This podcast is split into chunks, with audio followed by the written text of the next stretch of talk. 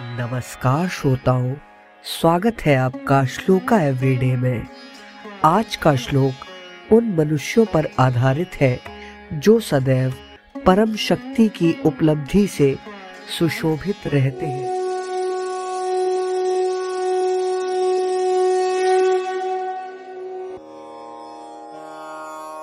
श्रद्धावान लभते ज्ञानं तत्परः संयतेन्द्रियः ज्ञानं लब्ध्वा परां शान्तिं चिरेणाधिगच्छति।